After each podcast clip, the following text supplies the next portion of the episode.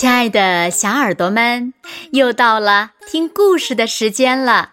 你的小耳朵准备好了吗？我是每天晚上为小朋友们讲故事的子墨姐姐。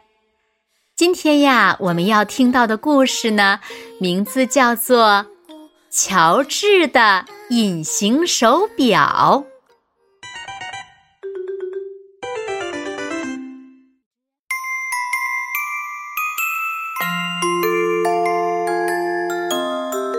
乔治总能准确地说出现在是几点，谁也没有弄明白他是怎么知道的。因为我有一块隐形手表呀，他说。一开始大家都不相信他，但是他每次说的都是对的。乔治的朋友开始相信他真的有一块隐形手表。后来呢，大人们也信了。没多久。大家都开始依赖乔治的手表，有时候呢，老师忘了带手表；有时候他们忘了给办公室的钟上发条。所以呢，总有人问：“乔治，现在几点了？”一天课间休息的时候，负责打铃的管理员突然发病。很快，他就被救护车送到了医院。老师们在办公室喝着茶，谈论管理员的病情。孩子们呢，一直在玩儿，还在玩儿。最后，校长发现教室里没有人上课。透过望远镜，他看了看教堂上的钟。他们早就该进来了。说完，校长立即摇响上课的铃。孩子们慢慢都回来了，排好了队。乔治，你为什么不叫大家回教室呢？校长问。对不起，校长，我今天忘了带手表。乔治回答。孩子们哄堂大笑。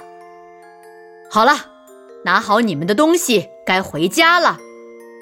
校长说：“今天太棒了，乔治。”布莱恩说：“乔治笑了。”没错，而且今天我们提前十分钟放学了。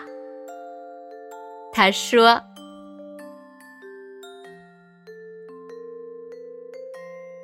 好了，亲爱的小耳朵们，今天的故事呀，子墨就为大家讲到这里了。那小朋友们，你们猜乔治到底有没有手表呢？快快留言告诉子墨姐姐吧。好了，那今天就到这里喽。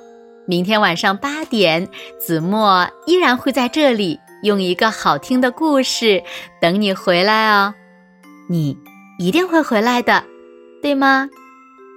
那如果小朋友们喜欢听子墨讲的故事，也不要忘了在文末点亮六角星的再看和赞，为子墨加油和鼓励哦。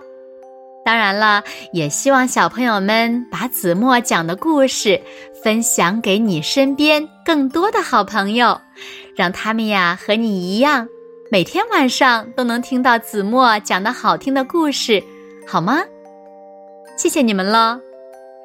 那如果觉得一个故事还不够听的话，也别忘了二条还有好听的海洋故事哦。好啦，现在睡觉时间到了，请小朋友们轻轻的。闭上眼睛，一起进入甜蜜的梦乡啦！完喽，好梦。